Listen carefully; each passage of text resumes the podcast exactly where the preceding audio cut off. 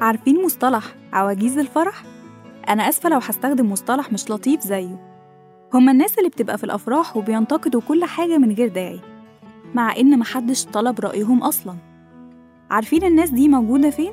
مش في الفرح وبس هي موجودة في حياتك في كل خطوة بتعملها طب بقول لكم إيه؟ ما تيجوا نتكلم شوية عليهم النهاردة أهلا بكل اللي بيسمعونا على راديو برونتو إف إم في رابع حلقة من برنامج صاحب خطوة أنا معاكم زهرة حسن وحلقتنا النهاردة عن السلام النفسي. عارف لما بتخلص كلية وتقرر تكمل ماستر وتلاقي حد يقولك إيه يا عم الفراغ ده؟ ما تدور على شغل أحسن هي الورقة دي هتنفعك في إيه؟ أو لما بتخلص شغل وتقرر تخرج عادي بعد الشغل زي أي إنسان من حقه إنه يستجم في حياته. إيه ده؟ ده أنت فاضي قوي ما تدور على حاجة مهمة تعملها. أو لما تقرر تسافر وحد يقولك يا ابني ما تحوش فلوس تنفعك. عشان تتجوز ولا تعمل بيها حاجة مفيدة بدل ما انت مضيع فلوسك على السفر والخروجات؟ عارفين الناس اللي بتتدخل في حياتنا من غير أي حق؟ وكمان بتنتقد وتقلل من ثقتك في الحاجة اللي بتعملها؟ غيرانين منك أو خايفين أصلا يجربوا حاجة جديدة؟ ناس كئيبة أو ناس نقدر نسميهم بشكل أحسن إن ليهم وجهة نظر مختلفة عنك. ومع احترامك لكل الآراء إلا إن الناس دي دايما بتأثر على ثقتك في الحاجات اللي بتعملها وبتسحب من طاقتك ناحية التجربة وسواء رأيهم كان صح أو غلط بحب وخوف أو بحقد وغل إلا إن كتير بينتزعوا من حياتك سلامك النفسي وده اللي محتاجين نتكلم عنه النهاردة.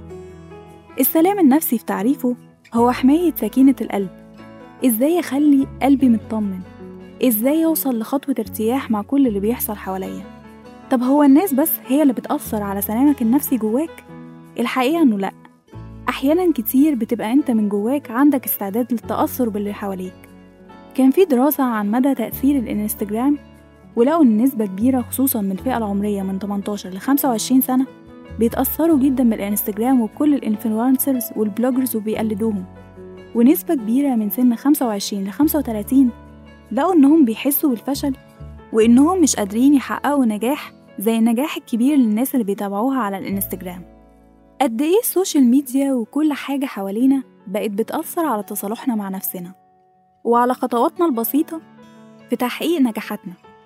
وإننا كل ما نحس إننا أخدنا خطوة ونجحنا بنرجع مليون خطوة لورا. قلبك محتاج حماية وسكينة. وزي ما اتكلمنا في الحلقات اللي فاتت عن المواجهة وتحدي اليأس والإحساس بالغير والعلاج بالحب وإن قد إيه دي خطوات للنجاح.